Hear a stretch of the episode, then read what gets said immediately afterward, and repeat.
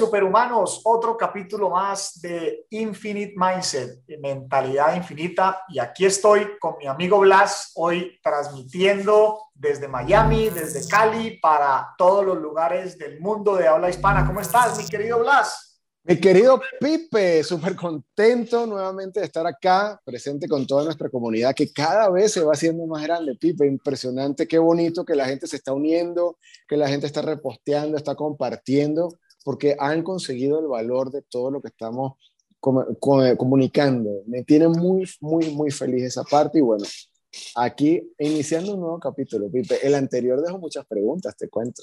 Han escrito, han hecho comentarios y bueno, muy contentos de lo que vamos a compartir hoy.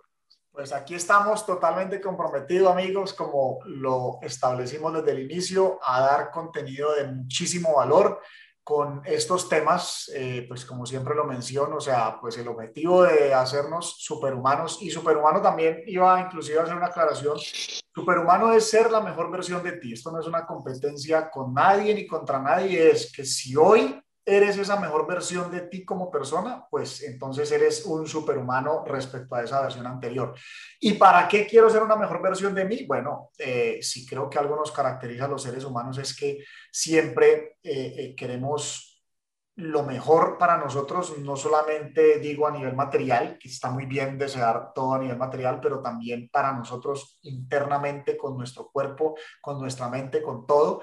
Así es que eso también llevado obviamente a crear cosas extraordinarias. Aquí eh, la idea es que creemos un verdadero cambio de conciencia, de mentalidad en Latinoamérica, que ejerzamos mucho liderazgo, que bastante lo necesitamos en nuestra comunidad latina y hagamos una, una, una verdadera transformación de cosas importantes con nuestros hermanos latinoamericanos o hispanohablantes. Así es, porque si te pones a ver, Pipe, nosotros somos un canal de comunicación del cual estamos marcando pauta. O sea, esta información sí tiene rato en el ambiente, pero en habla inglés. Entonces, uno de los grandes valores de este canal y de, y de general la información que tú compartes es que eres como el traductor de eso habla hispana.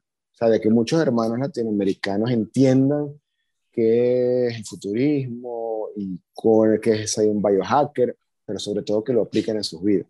En línea, con, en línea con eso yo veía los comentarios del capítulo anterior y causamos mucha sensación, porque el tema del ayuno intermitente, que lo, lo tratábamos en el capítulo pasado, tiene sus practicantes y no por moda, pero también tiene sus detractores, como todo en la vida.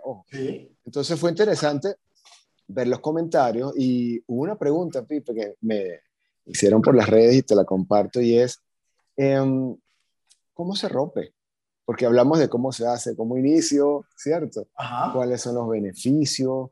Y una pregunta que eh, los podemos complementar en este nuevo capítulo es cómo se rompe, cómo es la manera correcta de romper el ayuno.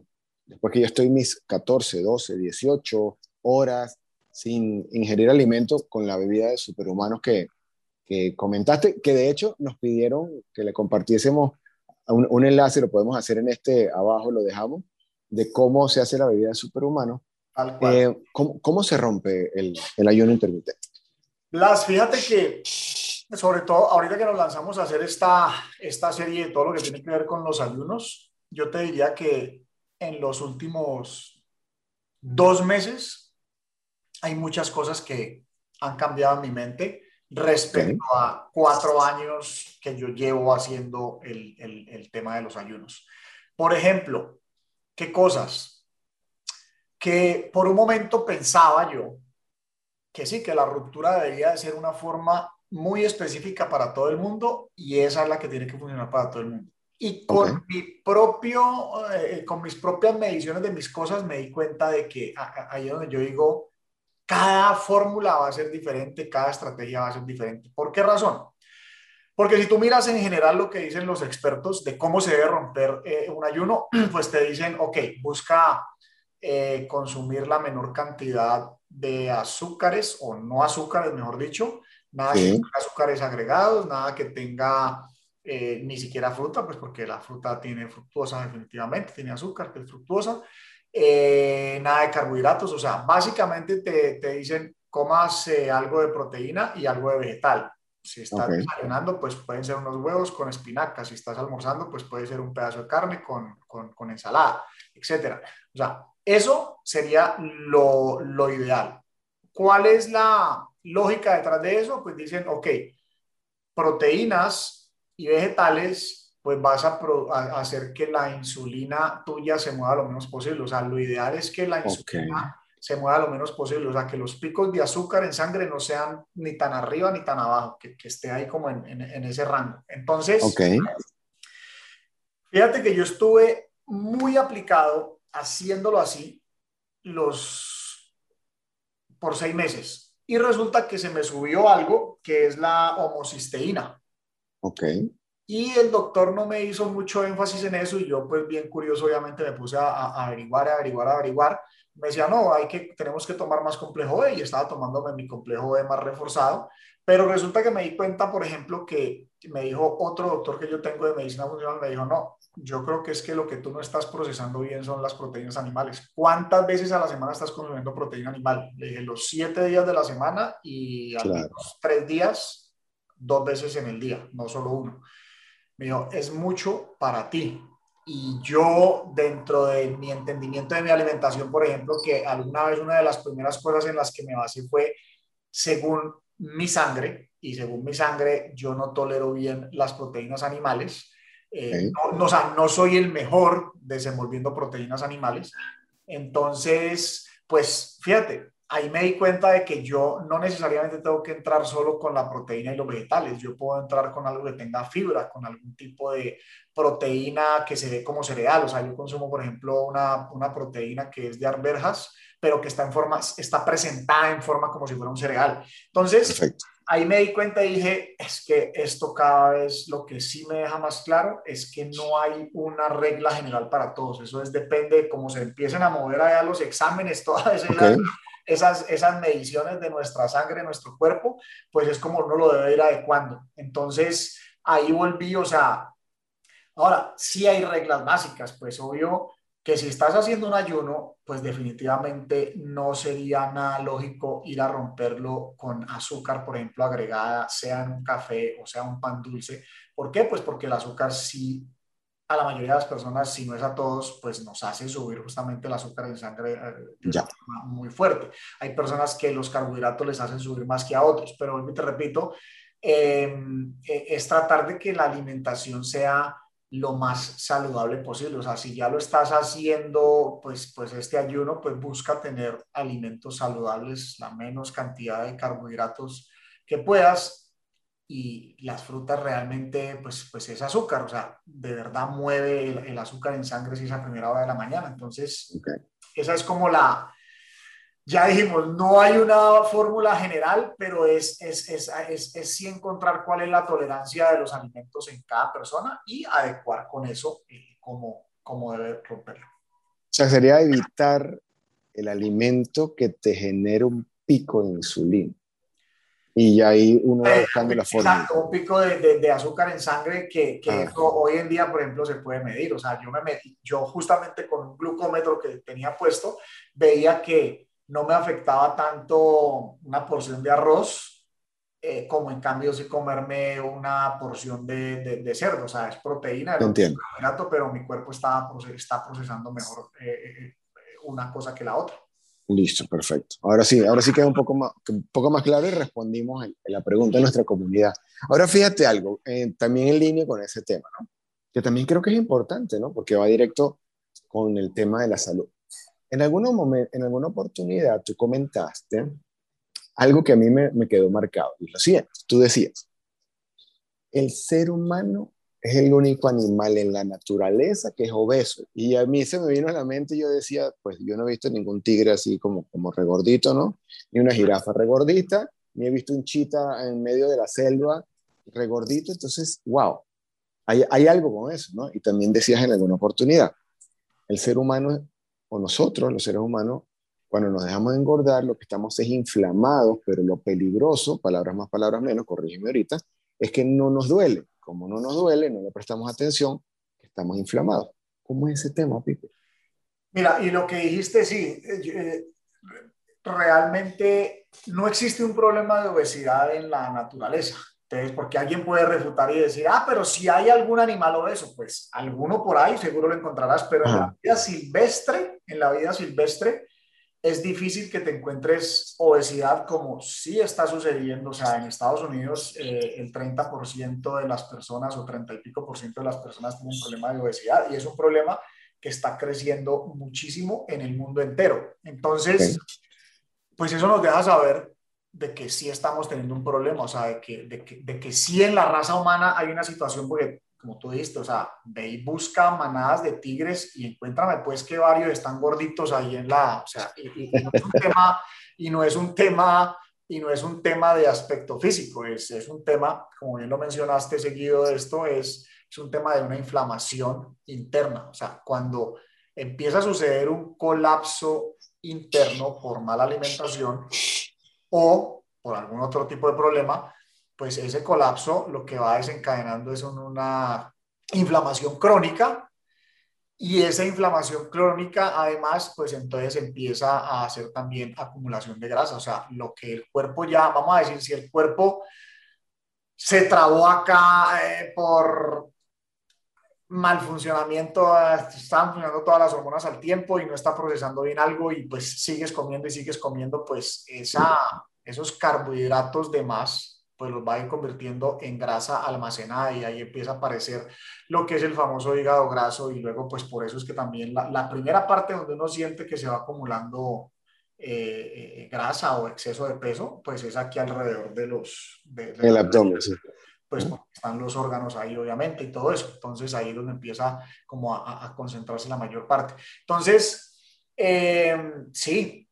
es un tema, vuelvo y repito, la parte física es una cosa, pues que, que bien uno sentirse bien y con menos peso, pero sobre todo que es muy importante esa parte de la inflamación, porque ahí es donde entonces empiezan cosas que no nos vamos dando cuenta, seguro a los 20, de los 20 a los 30 ni te das cuenta, de los 30 a los 40 tal vez tampoco, pero de los 40 en adelante ya empiezas de pronto a tener es consecuencias, porque entonces vas porque eh, tienes tal síntoma, pero ese síntoma viene, o sea, como que van y ya. La gotera, ¿no? Es como cuando uno dice, pues si tapas la gotera, pues la gotera, el dolor de cabeza, el dolor de cabeza viene siendo un síntoma, quién sabe de qué otro tipo de cosas, o, la griera, la griera, pues tomarse una pastilla y un omeprazol, pues es tapar también una situación que está sucediendo en la acidez del estómago. Entonces, eh, sí, la, la, la, y, la inflamación, porque al final lo que tenemos que pensar es que somos una comunidad de 50 trillones de células, o sea, aquí es una comunidad entera. Y esas células todas son independientes, pero están interconectadas. Y esas células interconectadas, pues mecanismos de defensas trabajando internamente, pues son con inflamación, pero la inflamación sostenida eh, te mata. Tú dijiste algo interesante ahorita, dices, inflamación sostenida. Quiere decir, a ver, yo intuyo acá, que cuando hablamos de inflamación, pues uno se inflama cuando el cuerpo se va a curar algo. Yo me golpeo y se me hace un morado y se inflama, pero eso lo que está es arreglando el golpe, ¿cierto? Yo me hago una cortada y se me inflama. Y esa inflamación hace como una barrera para que ahí se comience a sanar.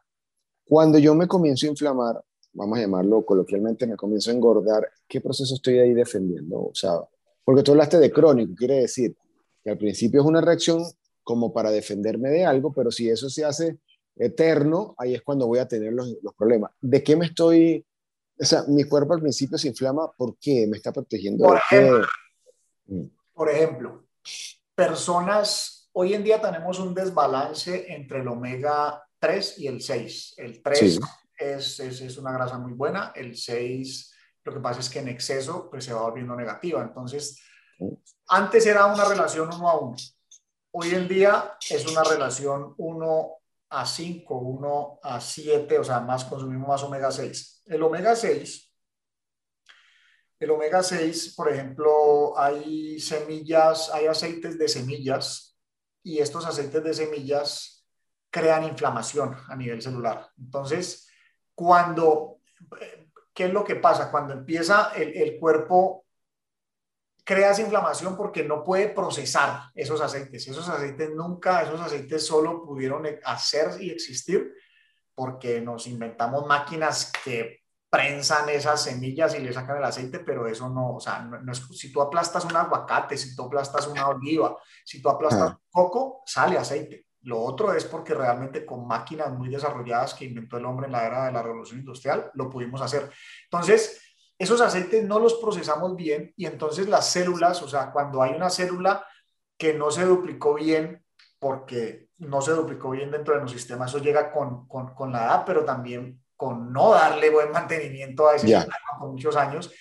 Entonces empiezan a crear ahí como un cerco, o sea, eso y, eso y eso es lo que empieza a suceder la inflamación, o sea, para que no se vaya, empieza como a acercar esa célula que está en un ambiente, pero esa célula pues también va a buscar salirse de ahí, entonces básicamente creas un efecto de, de, por, por algo que, no es bueno para tu cuerpo, esos omega 6, entonces empiezas a crear esa inflamación sostenida y si todo el tiempo estás comiendo más fuentes de, omega 6 y no le estás permitiendo al cuerpo, que ahí es donde lo que hablábamos del ayuno, o sea, el darle un respiro solo de unas horas, pues el cuerpo de pronto hace un reinicio y vuelve y arranca, pero cuando estás todo el tiempo comiendo, entonces si no le das espacio a que procese eso, que ni siquiera sabe cómo procesarlo a veces el cuerpo, porque porque se, se, mezcló con otra cosa, porque ya traía carga de trabajo encima, pues entonces se va creando ahí esa inflamación sostenida, esa inflamación sostenida, y ahí empiezan, o sea, de cosas milimétricas en milimétricas, o sea, malfuncionamientos y malfuncionamientos, funcionamientos que con los años, ah, ¿qué pasó ahí? Pues el cáncer que es, pues justamente una comunidad de células malignas que, es, pues, que, que, que se fueron desarrollando allá dentro de nuestro sistema sanguíneo. ¿Cuáles son esos aceites de, semilla? Porque creo que es importante como compartirlo con la comunidad. ¿Cuáles son? canola, es de los malos. Yo, lo tenía como espectacular. No, claro, es que, es que, ese, es otro, ese, es otro, ese es otro episodio, las que tenemos que hablar mucho, el de los alimentos, porque los alimentos sí, ahí sí que estamos perdidos. Te digo que a veces yo me siento perdido porque, porque digo, puta, es que nos dan vuelta, o sea, la industria de la alimentación le da una vuelta por un lado, le da una vuelta por el otro, te dicen una cosa, te dicen la otra. Eh, aparte hubieron muchas equivocaciones en los años, entre los años 60, 70, con los estudios que se habían en ese momento a nivel científico, se hicieron unas, vamos a decir, eh, eh, comunicaciones hacia el mundo, como la famosa pirámide alimenticia, que muchos cereales y carbohidratos y no sé qué, y que pusieron las grasas como las malas del paseo, y pues todo eso ahí lo que te quiero decir es, hay todo un desentendimiento, hay mucha desinformación y hay muchas cosas que no las estamos viendo objetivamente y nos confundimos. Ya, te entiendo. Entonces, retomando el tema, nos inflamamos al principio por eso. Ya, eh, eh, dijiste canola y no sé qué otra semilla no sea recomendable. Canola, girasol. Todo que sea, todo lo que sea de semilla, de verdad. Eh, es más, los aceites de consumo deberían de ser el de coco y el de aguacate. Listo, buen punto. Ok. Entonces me voy inflamando y el problema es cuando se me hace crónico, ¿cierto? Cuando estoy días, semanas, años o toda la vida inflamadito, ¿cierto? Ahora, ¿qué consecuencias trae eso, Pipe, que estés inflamado todo por un tiempo? Mira, la ¿Qué es lo primero que afecta? crónica te puede aumentar las probabilidades de cáncer, de artritis, problemas del corazón, diabetes, Alzheimer, asma, acelera el envejecimiento, es que a, a través de la inflamación crónica, pues que es un mal funcionamiento a nivel celular, es que realmente se desencadenan las, las cuatro enfermedades que más duro nos dan a la humanidad hoy en día, que son el Alzheimer, el cáncer, diabetes y problemas del corazón. Esas cuatro. Alzheimer, cáncer, diabetes, y todas, y todas, mira, la raíz, o sea, eh, cada especialista te puede decir, ah, sí, usted le dio Alzheimer porque es hereditario, usted le dio eh, problemas del corazón por tal cosa. Al final es un tema de mal funcionamiento a nivel celular, las cuatro, las cuatro. Ok, ok. Y hay un exceso de glucosa o están llegando las fuentes de grasas equivocadas, o, o sea, hay un problema que no está dejando ser eficiente el cuerpo y desencadenan, o sea, porque e, e, esas, esas cosas que el cuerpo puede contener a los 20, a los 30, inclusive a los 40, pues a los 50 o 60, si no se les ha dado manejo, por algún lado colapsan y por eso es que hoy en día vemos tanto cáncer, eh, problemas del corazón, o sea, y cada vez en, en, en, son mayores. generaciones más jóvenes, o sea, hoy en día aquí, aquí, han salido muchos casos de niños con propiedades eh, cerebrovasculares y es por el exceso de azúcar, es que, Blas, o sea, y esta, es que esto es la guerra que yo tengo contra el azúcar y no quiere decir que no consuma azúcar, sino que mi, mi punto con esto, o sea, mano, yo también a veces sé que consumo cosas que no, pero, pero es que las consumo una mínima parte del tiempo. O sea, en estos días con los familiares que estuvieron acá, me tomé una Coca-Cola. Una, no sé, me tomo tres, cinco, seis al año. entiendo, te entiendo.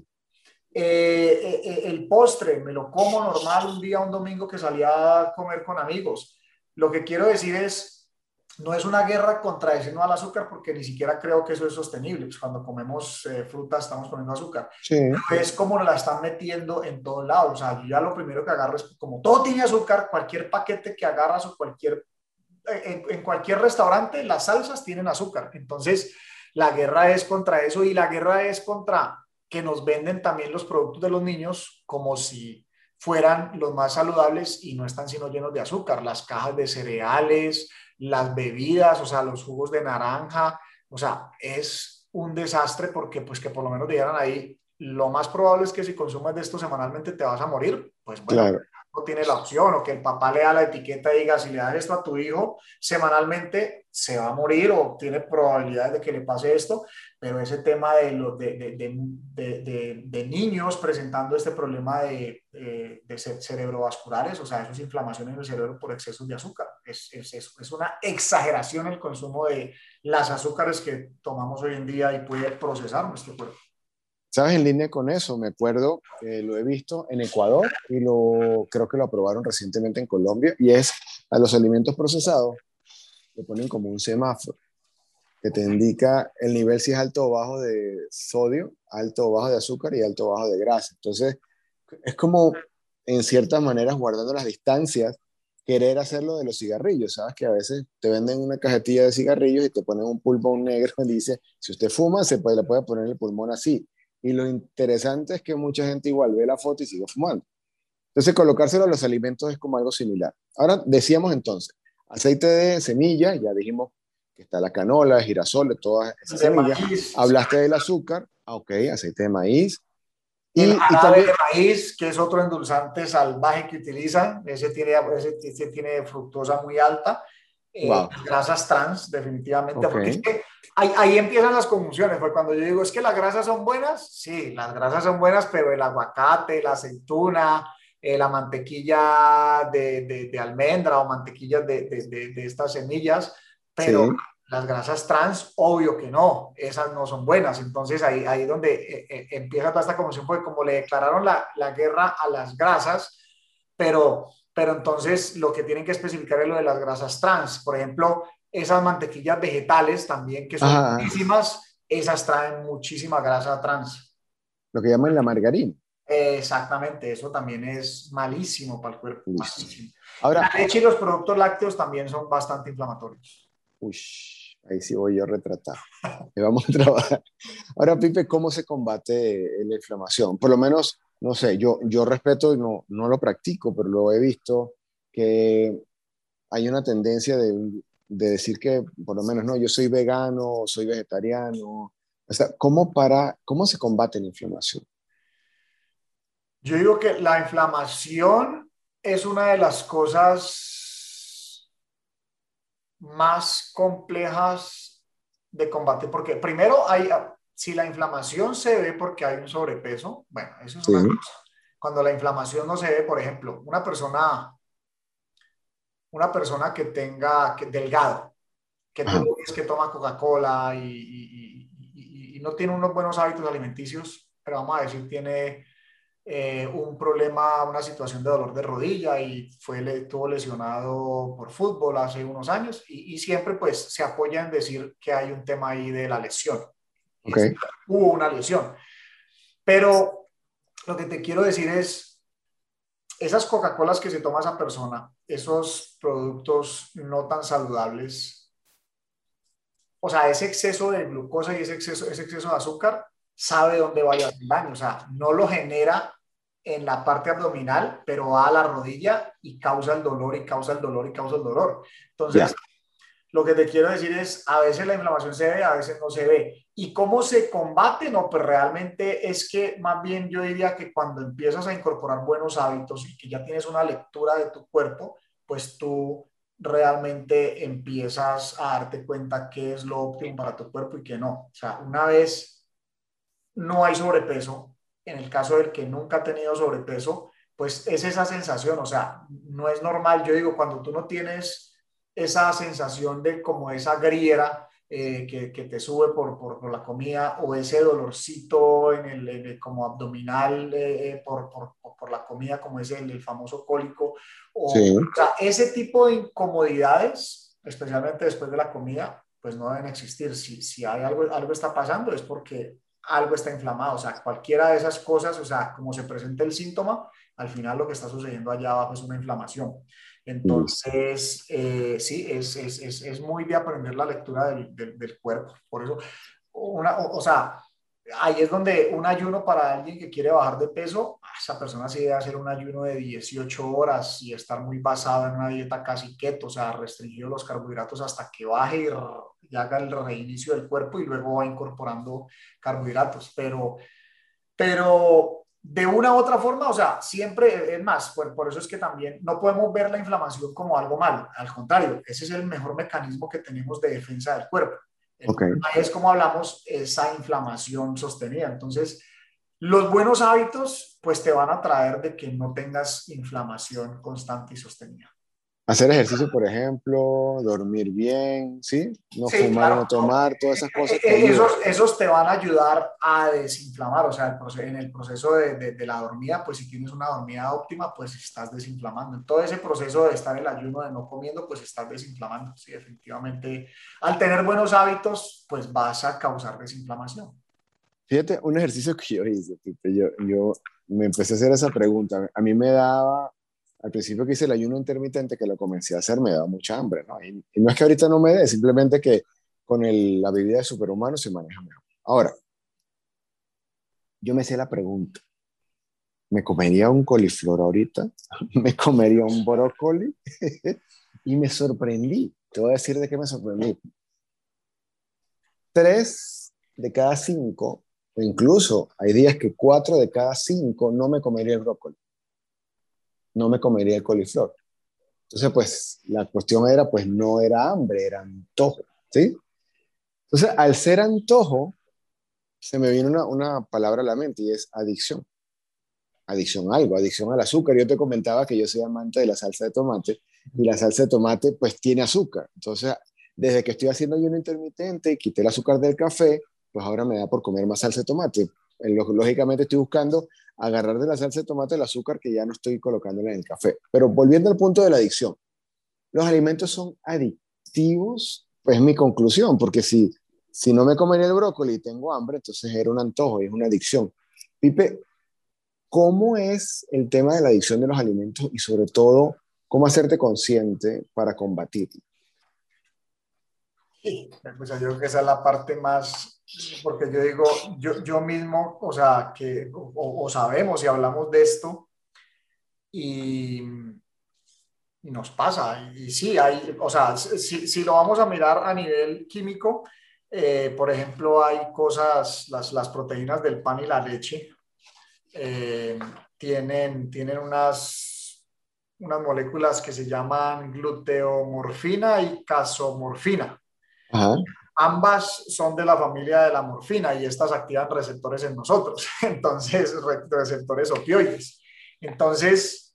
Opioides ah, así como, como, de, como de, drogas. sí, lo que pasa es que la gente, por ejemplo, mira, es que la gente con el tema de las drogas es todo también tabú porque la gente cree nosotros tenemos unos receptores, o sea, el, cuerpo tiene, por ejemplo, receptores de los cannabinoides, que son los que tienen eh, las matas de marihuana. Y entonces ahora, yo, yo, yo cuando leí esto de la, del pan y de, la leche, estas proteínas, me sorprendí en que eso tuviera eso, pero es que al final todo es un tema de química y, y, las mismas drogas, o sea, se han hecho, las mismas drogas se han, se han hecho de, de, de cosas que están en la naturaleza y luego lo que pasa es que con el pasar del tiempo nos hemos dado cuenta de que hay unos receptores, entonces claro, puedes utilizar esto pues para el mal, pero eh, eh, el punto que viene aquí es que cuando uno ve que tienen estos, estos componentes que, y, que, y que activan esas redes receptoras de nosotros opioides, pues justamente, o sea, es, es, una molécula que va y si activa esa red, pues esa red lo que, lo que hace es que luego te, te, te pide por esa, esa recompensa. Entonces, sí son adictivos desde el punto de vista químico y aparte también nos los han vuelto más adictivos desde el punto de vista de mercadeo. ¿Por qué razón? Porque no es lo mismo, no es lo mismo que tú veas una, inclusive hablando de una fruta, o sea, que tú veas la fruta en el árbol. Yo me acuerdo que yo quería comer ciruelas, pues me montaba el palo, agarraba un par de ciruelas, me las comía y chao. Pero si al contrario lo que vas es aquí caminando por este mundo moderno y ves un carrito o con los mangos, los mangos hoy en día te hacen unas cosas que tú dices, puta, pero hacen una obra de arte con un mango, o sea, lo parten así en tiritas, ayer vi una cosa de esas, por no me acordé, en tiritas y le ponen salsas y vainas y cosas, entonces ya no es solo el mango que tiene bastante azúcar, pero le están poniendo más cosas, o sea, entonces el marketing nos está llevando también a que se vuelva, se vean más, más fancy porque te lo ponen en el vasito, o sea, no es lo mismo que te den las ganas de subirte al árbol a bajar el mango a el tarrito con cositas y salsitas y, y vainas que le echan y todo decoradito. Entonces, por un lado, sí hay cosas que son más adictivas que otras. El azúcar, también lo hemos dicho, el azúcar es altamente adictiva. El azúcar funciona igual que la cocaína en el cerebro, o sea, activa las mismas partes del cerebro que activa la cocaína. Y sin embargo, o sea, nadie dice, y es una mafia muy grande, es una mafia muy grande el tema del azúcar y nadie lo dice porque es una mafia muy grande. Entonces, en conclusión, y uno de los baldes de agua fría más grandes que, que ha caído para mí eh, eh, eh, en, en, los últimos tiempos es justamente entender que la industria de la alimentación nos lleva, por una, la de los restaurantes, como te ponen todo espectacular, por otra, los que empacan alimentos, te los ponen en unas cajas, la, los niños se los ponen con Muy bonitos. O sea, son unos putas para el marketing. Entonces, al final, terminas confundido porque además te dicen por el frente, yo he visto etiquetas, son descarados, o sea, 100% jugo natural y te, te, dibujan una naranja. Y, sí, sí, sí, y tiene 35 gramos de azúcar adherida. No jodas. Ahora, siendo así, entra mucho en conciencia y en contexto lo que hablamos en el capítulo anterior, de que el ayuno, al desarrollarte un tema de mindset y al, desarrollar, al romper de cierta manera los ciclos eh, de, pues digamos, de constante alimentación no buena, puede ser como una manera de ayudarte a romper esa, no a romper, yo, yo creo que más que romper o no romper es un tema de gestionar esa potencial adicción hoy día a los alimentos. O sea, sería más o menos eh, de esa la forma de, gestionarla, de, de, de, no dejarte atrapar por esa adicción y, y, que te vas a estar haciendo daño constantemente. ¿Pudiese ser esa la manera? Sí, pues es que, Blas, yo, yo, yo digo que, que si es un tema, a ver, esto es, es como, es como, puta, sí, es un, es un tema de una elección, o sea, otra vez vuelvo, vuelvo y digo, yo no, no creo en el perfeccionismo, pero si te están induciendo, o sea, si te están induciendo hacia acá, el ayuno te puede ayudar por lo menos a, a romper ese ciclo, el, el, ciclo adictivo. O sea, yo, por ejemplo, vuelvo y te repito, a mí, puta, a mí porque me pongas el plato más espectacular en la mañana. Tú comes eso. No, es que no tengo hambre. ya ahí por lo menos se ha vuelto un proceso que digo, ¿por qué me lo va a comer si no tengo hambre? O sea, si mi cuerpo no lo está pidiendo, ¿para qué me lo como? Okay. Entonces, creo que sí hay que poner mucho de nuestra parte porque eh, sí, es decepcionante ver para la industria de los alimentos, pues ese es el negocio de ellos. Ellos no están en la industria de la longevidad definitivamente. Hay muchas cosas muy mal planteadas. Eh, creo que eso requiere de un, de un rediseño y que no sé cuánto tiempo se va a demorar, creo que más fácil es que las mismas personas vayan tomando conciencia porque la alimentación está muy mal planteada y lleva un enfoque muy fuerte a marketing, o sea, te ponen las cosas muy, muy, muy, muy, muy bonitas, muy bien empacadas, muy fancy, espectaculares. Entonces, eh, eso te, te, causa más adicción desde el sabor y desde cómo se ve, desde, desde toda la forma como te lo presentan. O sea, que ese es un tema de, de más conciencia. Yo lo veo así, ¿no? No te vas a ir de frente, o no creo que sea mucho el efecto de irte de frente cuando una industria tan grande, tan poderosa, donde pudiésemos hablar capítulos del tema, pero tú puedes ser tu propio patrón de conciencia a tu entorno. Me explico mejor. Si empezamos a tener más conciencia, ayuno, que te va a hacer una mentalidad más fuerte, te controlas más en lo que comes, pues obviamente te vas a ver mejor, te vas a sentir mejor, vas a tener más energía y la gente en tu entorno te va a preguntar, hey, ¿qué estás haciendo? Como te han preguntado a ti varias veces. Siendo así, entonces tú puedes ser el patrón que induzca a que otras personas vayan teniendo mejores hábitos y mejores resultados y por ende mejor calidad de vida, que es el objetivo de todos estos podcasts y todo este tema que estamos hablando para ir en línea con el biohacker y también con futurismo. Entonces, tú dices algo, la industria no está bien planteada, la industria de alimentación, porque va a un tema de marketing y de negocio, ¿sí? Ahora, hablemos un poquito de lo que se dice que es la trampa de las calorías, porque entonces ahí hay un tema detrás de eso. Porque a, ti te dicen, usted tiene que hacer una dieta, no sé, voy a inventar un número, de 1500 calorías, y usted se adapta a eso. Pero entonces, ¿cómo es el tema detrás de, de esa trampa de calorías, La, la, trampa de las calorías es porque por un momento, primero empezamos, si, si es real que, digamos, los alimentos que tomamos, pues eso lo que tiene es una carga calórica y esa carga calórica pues es lo que convertimos en energía y, punto, hablándolo en palabras ah. sencillas. Pero lo que sí debemos tener súper claro es que eso lo hicieron muy universal, porque ¿cómo es posible que tú vas al supermercado, agarras un tarrito de esos como de, no sé, una leche de esas achocolatada, que eso se supone que es como para niños por debajo de los... Vamos a 10 años, Exactamente, por debajo de los 10 años. O sea, eso lo puede tomar uno de 5.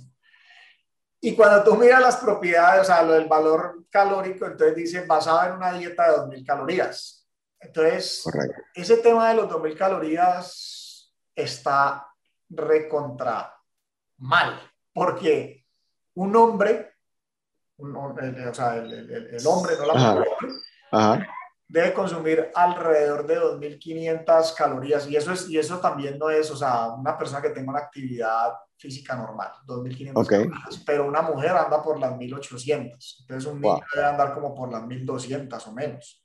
Ya te entiendo. Entonces, claro, tú le zampas el tarrito al niño, pero eso está basado en 2.000, o sea, eso, eso lo, lo, lo ecualizaron esos 2.000, entonces por ahí hay un error. Ok.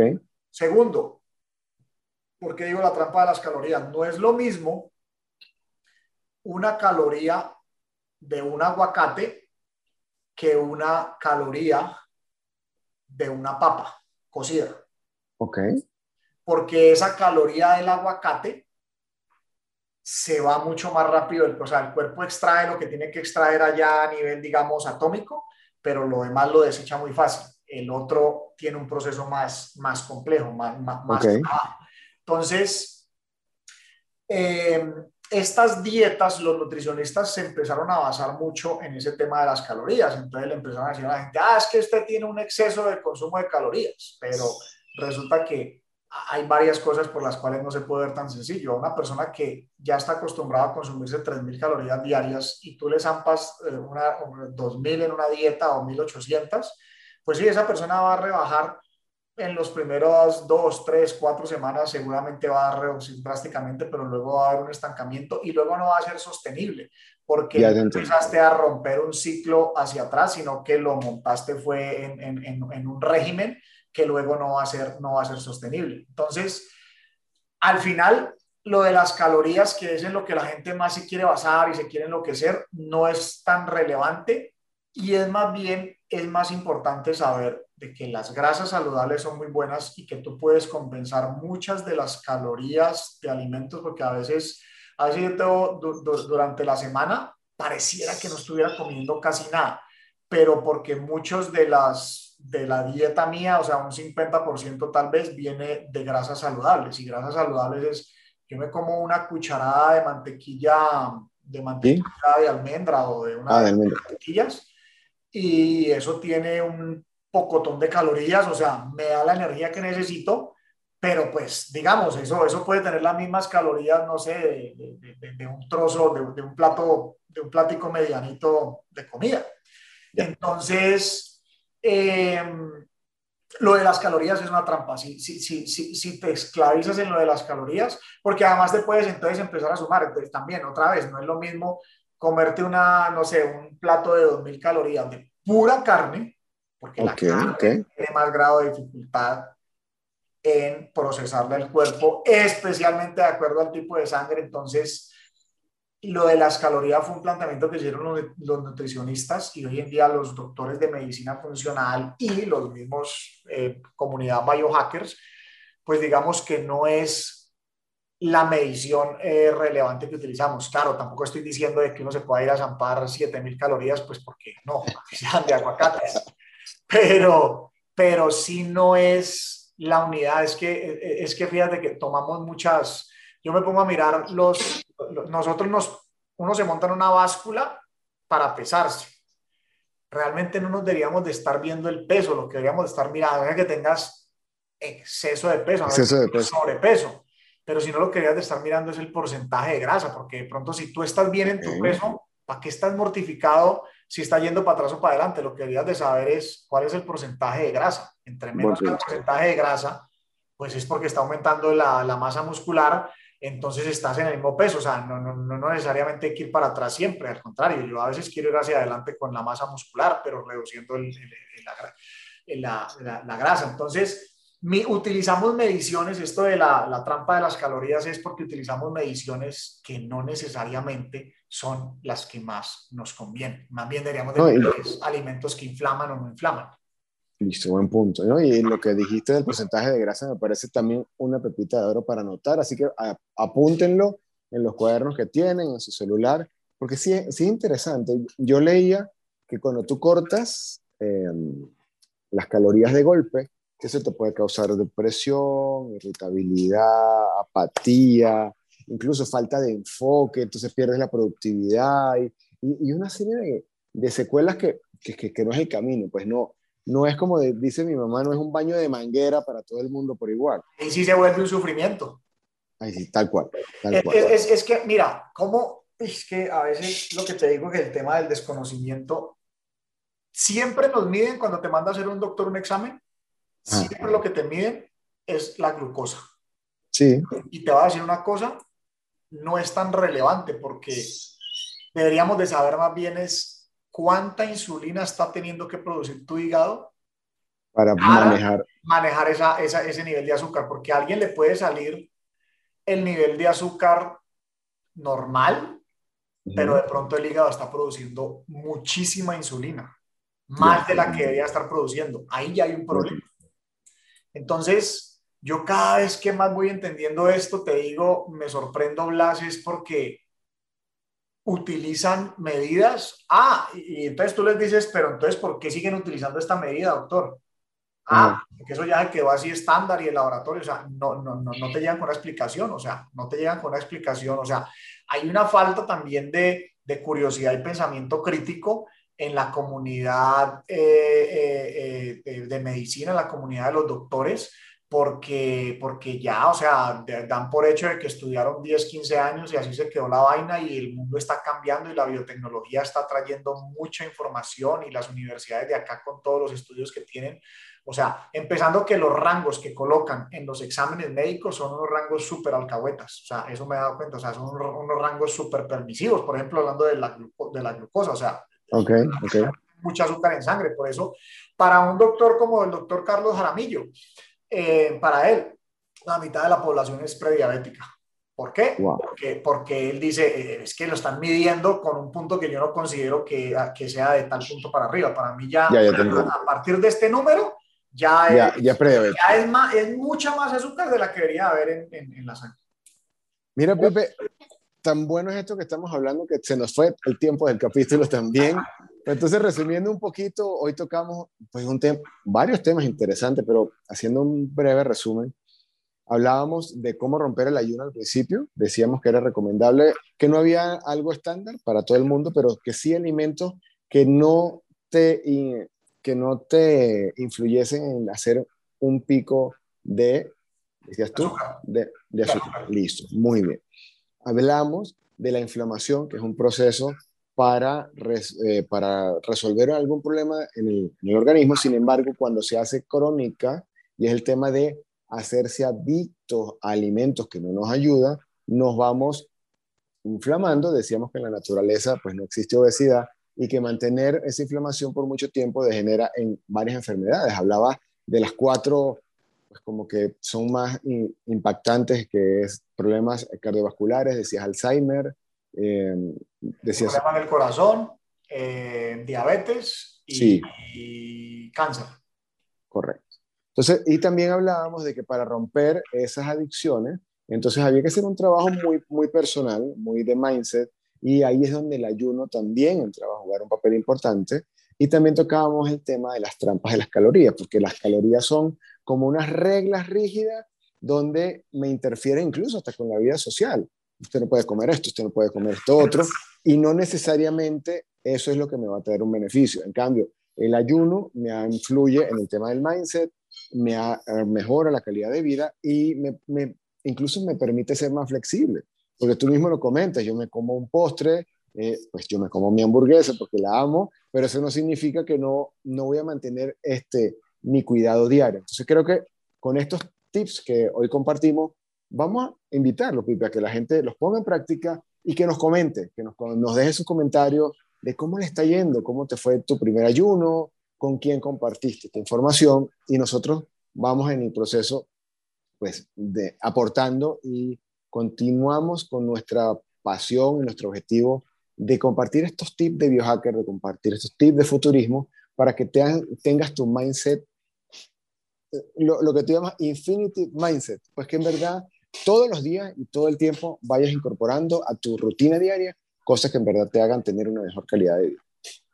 De acuerdo contigo, Blas, eh, la idea es que podamos ir implementando, probando. O sea, yo digo siempre un, un biohacker es una persona que tiene que estar dispuesta a, a, a probar cosas, a ser curioso, a informarse probar en sí mismo y, irse dando cuenta qué le funciona, pero sí, definitivamente el tema, el tema de, la, de la inflamación es un tema de prestarle mucha atención porque de ahí para adelante es que, sobre todo, o sea, vuelvo y repito, cuando ya cruzas los 40 años, eh, pues el cuerpo empieza a tener un comportamiento bien diferente. Entonces, si traemos esos hábitos, que a veces traemos hábitos muy eh, no, no, no, los más saludables, especialmente en esta época de nuestra vida, eh, pues hombre, creo que es un tema importante. Fíjate que una de las, de las cosas que yo veía cuando leía con todo esto que vimos, por ejemplo, del COVID, es que justamente la gente que termina, o sea, que muere, eh, la mayoría de personas que han muerto con este tema del COVID es justamente porque se causa una, una inflamación muy fuerte en los pulmones y, es, Correcto. Y muchas veces es justamente personas, o sea, los fritos, por ejemplo, las comidas fritas inflaman muchísimo, o sea, cualquier cosa frita inflama muchísimo. Entonces, cuando tú estás en esta tónica de evitar la mayor parte del tiempo eh, fritos, azúcares, o sea, las cosas no saludables, pues estás también siendo proactivo con situaciones como las que estamos viviendo, que a veces la gente dice, pero si es que no tenía ningún tipo de, de, de, enfermedad o condición, pero cómo eran los hábitos alimenticios. Y es que Total. los hábitos, ah, porque es que he escuchado el tema de que no, es que es triatlonista, era triatlonista. Los triatlonistas, te voy a decir una cosa, muchas personas que hacen actividad física a ese nivel, sí. problema con los alimentos porque como creen que, como ellos no engordan porque queman muchas calorías, comen mucha glucosa, o sea, muchas, mucho carbohidrato y mucho azúcar, de hecho, eh, uno de los sitios donde más Coca-Cola podrías ver eh, en un solo día es en, en, el final de un Ironman. Del Ironman, porque, porque la gente eh, llega con esa ansiedad de azúcar por ese desgaste de calorías, que se toma mucha Coca-Cola ahí. Entonces, hay muchas personas que, están, que hacen ejercicios de alto rendimiento, o sea, que, que queman muchas calorías diariamente, pero eh, entonces tienen, tienen esta situación eh, eh, se me fue. O sea, consumen alimentos que no necesariamente son saludables, así no se vean eh, que están con un peso, con un sobrepeso, pueden tener situaciones. Uno de los doctores que yo sigo, Peter Atia, pues eh, prácticamente llegó a diabetes tipo 2, un triatlonista, o sea, uno de estos doctores está enfocado en longevidad, porque comía muchas cosas que no debía. El man se veía así súper cuajado, súper viga, eh, todo rayado, pero comía alimentos que no, y pues eso le fue alterando entre la insulina, el azúcar, todo. Pues, pero ese punto, ese punto mira cómo, cómo puede hacer consciente mucha gente que esté en un gimnasio, que se vea bien y que al tomar nada más ese patrón eh, como para saber si estoy bien o no, descuida a los demás. Es como antes, yo me acuerdo, a mí me decían, usted se come todo porque es que el gordito es el que está sano. Sí. ¿Sí o qué? Increíble como nos decían todo eso. Entonces, bueno, mi querido Pipe, vamos a despedirnos de este capítulo que estoy seguro que va a ser de mucha utilidad. Compártelo con tus familiares, compártelo con tus amigos. Suscríbete, suscríbete para cuando saquemos información, seas tú el primero en recibirla y seguir en este proceso de ser un biohacker adaptado a la, al habla hispana, porque esto no es ciencia extraterrestre. Entonces, en el país donde tú estés, aplica paso a paso cada consejo que te estamos dando y vas a ver los beneficios. De acuerdo contigo, mi querido Blas, pues un cordial saludo, abrazo para todos. Recuerden que en este canal vamos de extraordinarios a superhumanos. Aquí estamos eh, para dar eh, herramientas, para dar eh, cosas que estamos probando, para dar cosas que se aprende acá de la comunidad de los biohackers, los doctores enfocados en este tema de longevidad con el propósito que desarrollemos nuestra mejor versión. Así es que, como digo mi socio Blas, comparte esta información, danos un like. Aquí te esperamos en el próximo capítulo para que sigamos justamente haciéndonos nuestra mejor versión, para que sigamos transformando la mentalidad latinoamericana. Así es que nos vemos en nuestro próximo capítulo. Muchas gracias, mi querido Blas. Nos vemos.